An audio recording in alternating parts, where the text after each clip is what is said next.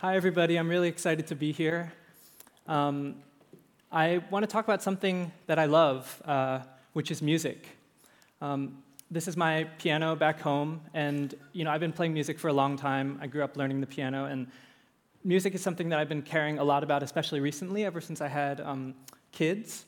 So I have young kids at home, and when I try to sit down with my sons and show them how to play the piano, they're obviously not that interested in sitting here like this. Usually when I make music with my son, it turns out more like this. I love this picture. He's kind of dismantled the xylophone here and integrated percussion and brought all his toys down and is basically taking music apart, which I find really inspiring. Also, sometimes we try to make homemade instruments around the house. I was trying to give him a kind of a science-inspired lesson by putting these rubber bands on this instrument, and I'd come back and he jammed this recorder into the side of it and had invented some kind of new musical instrument. But I get really inspired thinking about their perspective on music. This is my younger son, and even before he could talk, it would be fun to hand him a harmonica and hear him play at me, and I get a very special feeling hearing somebody who doesn't even speak yet almost make music towards you.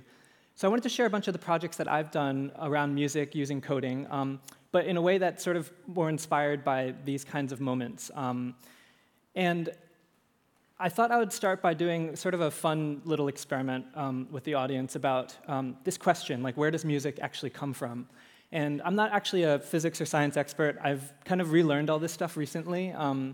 We did a project at Google recently where I wanted to kind of show kids how the science of music and math all kind of work and where music comes from. And then I quickly realized that, oh, I'm actually not sure how to simply answer that question. So I asked all my friends and have been kind of just really fascinated by this recently. So I'm going to do a little kind of live experiment here.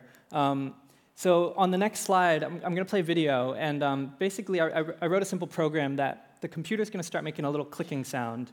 It'll kind of go like... And slowly that clicking will get faster and faster and faster and faster. And it'll just draw a line up here so that you can kind of track what you're hearing.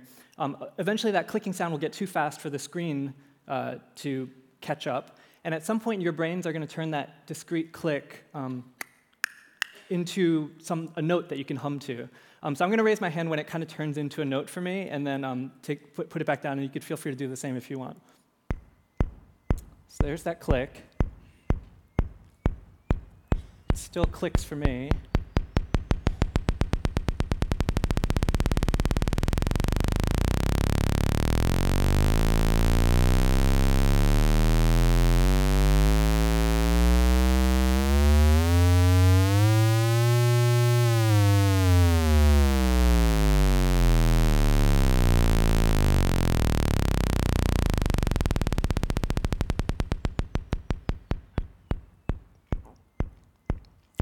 So it seems like a really simple thing, but when my friend showed me this, this little experiment, and we wrote just a quick little code thing so that we could do this live, and you can go online and move your mouse up and down and hear the point at which your brain almost tricks itself into thinking that these repeated clicks, somewhere around 30 times or 60 times or somewhere around there, your brain perceives it as a note that you can hum along to. I almost think of it as like a flip book. I loved when I first got a flip book, and I could learn that pictures that when you flip through them at just the right speed, your brain turns it into a moving picture, but you could slow it down. So this is almost like that for sound.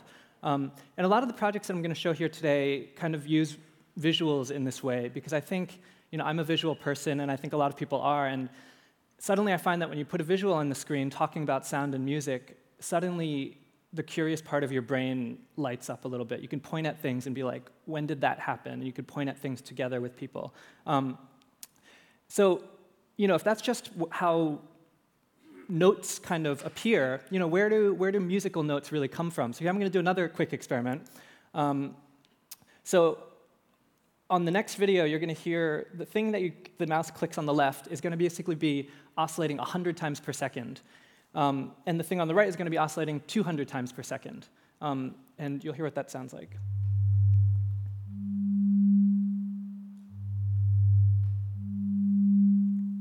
again, think back to that clicking experiment we just did. That's some kind of an oscillation moving through the air at 100 times per second and 200 times per second, but it suddenly starts to sound a little bit like music.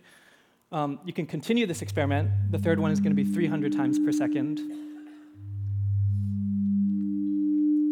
And then we keep going up, just a little math game, 400, 500, and 600 times a second.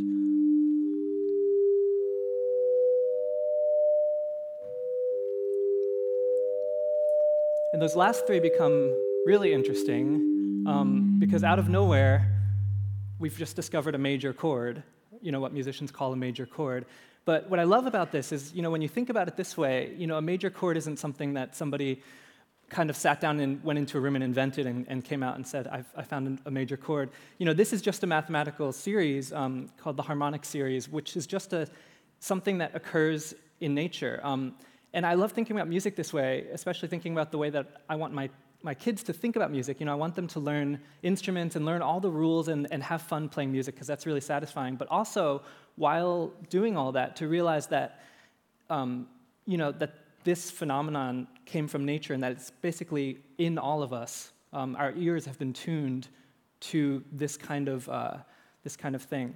And this is why it's a fun kind of rabbit hole to go down, but these types of intervals appear in all cultures and all music, and after that, all cultures start to invent on top of it and improvise. But this basis of the connective thread of what makes music at its core is connected. But I kind of realized that I should have known all of this in 8th grade. I just wasn't paying close enough attention.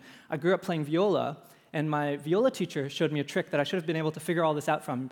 I was trying to find the high note on my string, and she's like, oh, you could actually just cheat, and you could just kind of eyeball halfway if you're having trouble finding that note. And I was like, oh, okay, halfway, that's just a thing.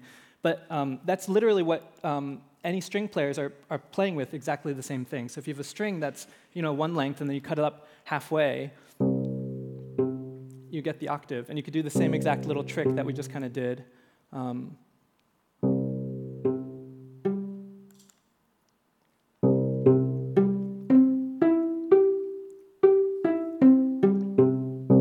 All kind of musical instruments work this way. So with that, I just want to share some of the projects that I've done, kind of taking apart music and just looking at it a little bit differently. Like I said, I grew up playing viola, so I've always been interested in strings and just wanting to play with that. So in code, I wanted to explore ways to visualize music, like ask what does music look like in all different kinds of ways. One of the first projects I want to share, a friend and I had a simple idea where we wondered, what if you could draw a line on a page and reach out and pluck it?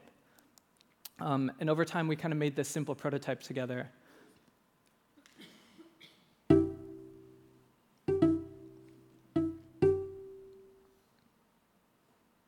So longer strings form lower notes, and shorter strings form higher notes.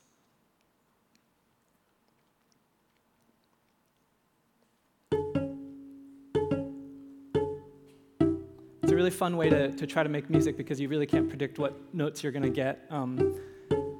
It's kind of like making a musical instrument through code, but not really a really useful one that you can really learn to play very well.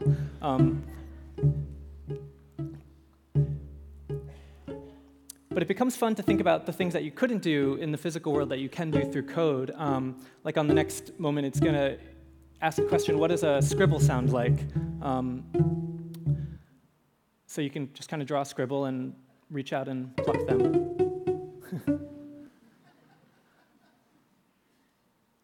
So that was a fun, simple little prototype. But one of the fun things that I wanted to do with that is start to look at what else could I do with this little Lego piece that I've made now. And I just moved to New York at the time, so I had seen the subway map around, and I wondered, what if the subway map could perform itself as a musical instrument? So I got the data for the subway map. You can grab it on their website. It just looks like this. It's all the times that trains depart.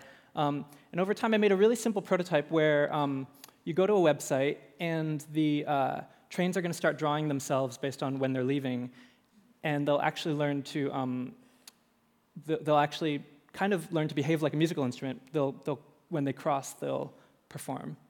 So I think one is about to hit soon, right there.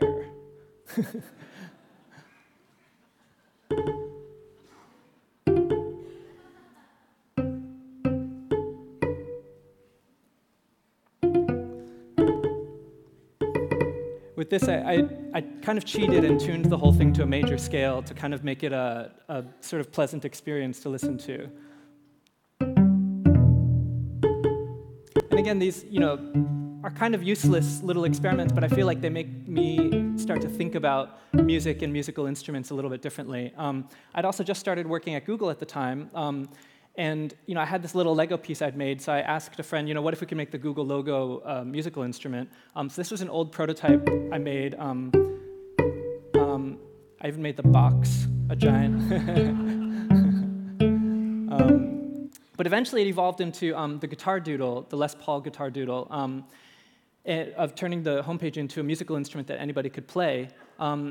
And you know, one of the fun things about this was, you know, people could actually share songs, and I'll talk more about that a little bit later.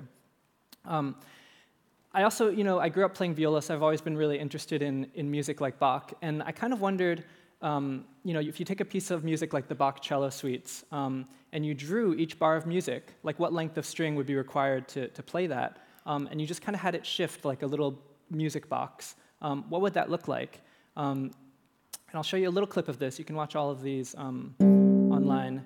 I have this kind of tuning sequence where the strings are kind of tuning up. So,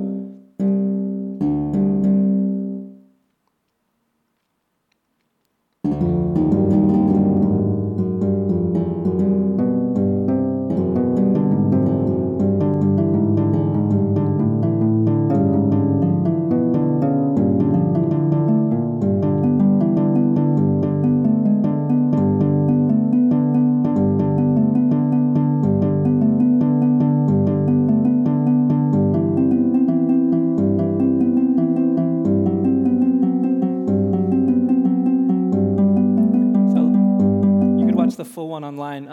What I loved about that was it's basically a physics diagram, but you know, just by adding this layer of music to it, I felt like I could start a conversation about physics that doesn't feel like opening up a textbook. A more recent project that I've been working on is simply, you know, I grew up also playing piano, and you know, what if you simply drew a dot for each note of the piano that you played? So we've been working on a really simple prototype. It's pretty fun to just kind of, this is just me noodling.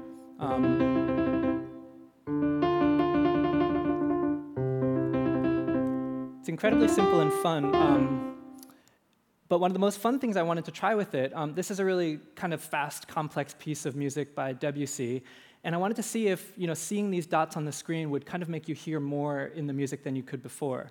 So I found a person who'd actually recorded a performance by Debussy and put all of the data online. This is what a person playing music, their data looks like. It's, you know, when he hit each note and how hard he hit each note. So I'll just play a little bit of that.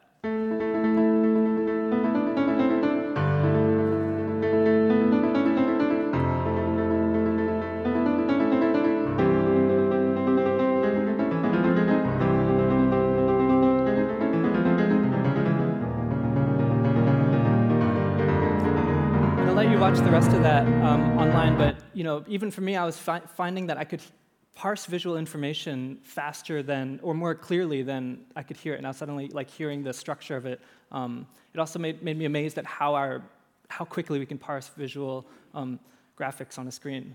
The last piece I just wanted to show is a piece called Piano Phase. It's by composer Steve Reich, and it's actually a really simple piece, but when you look at it like this, it feels really complicated. And all he had this idea to do was, you know, if Bach was about changing pitch over time, he kind of reversed that formula. That's the way I see it, where he just has two piano players play the same exact set of notes over and over and over, but he simply has one slow down a little bit until he lines up one note off, two notes off, almost like windshield wipers on a school bus that are slightly out of sync. So I created a visualization of this, and this is the last thing I'll close with.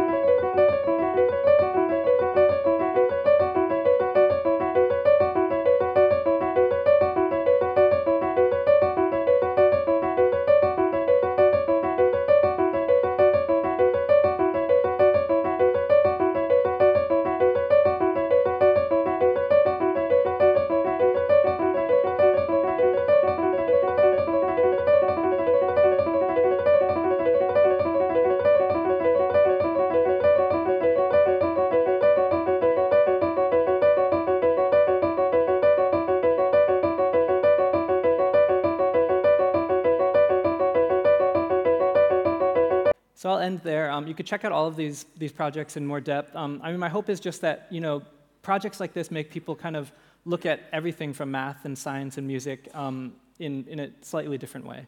So thank you so much.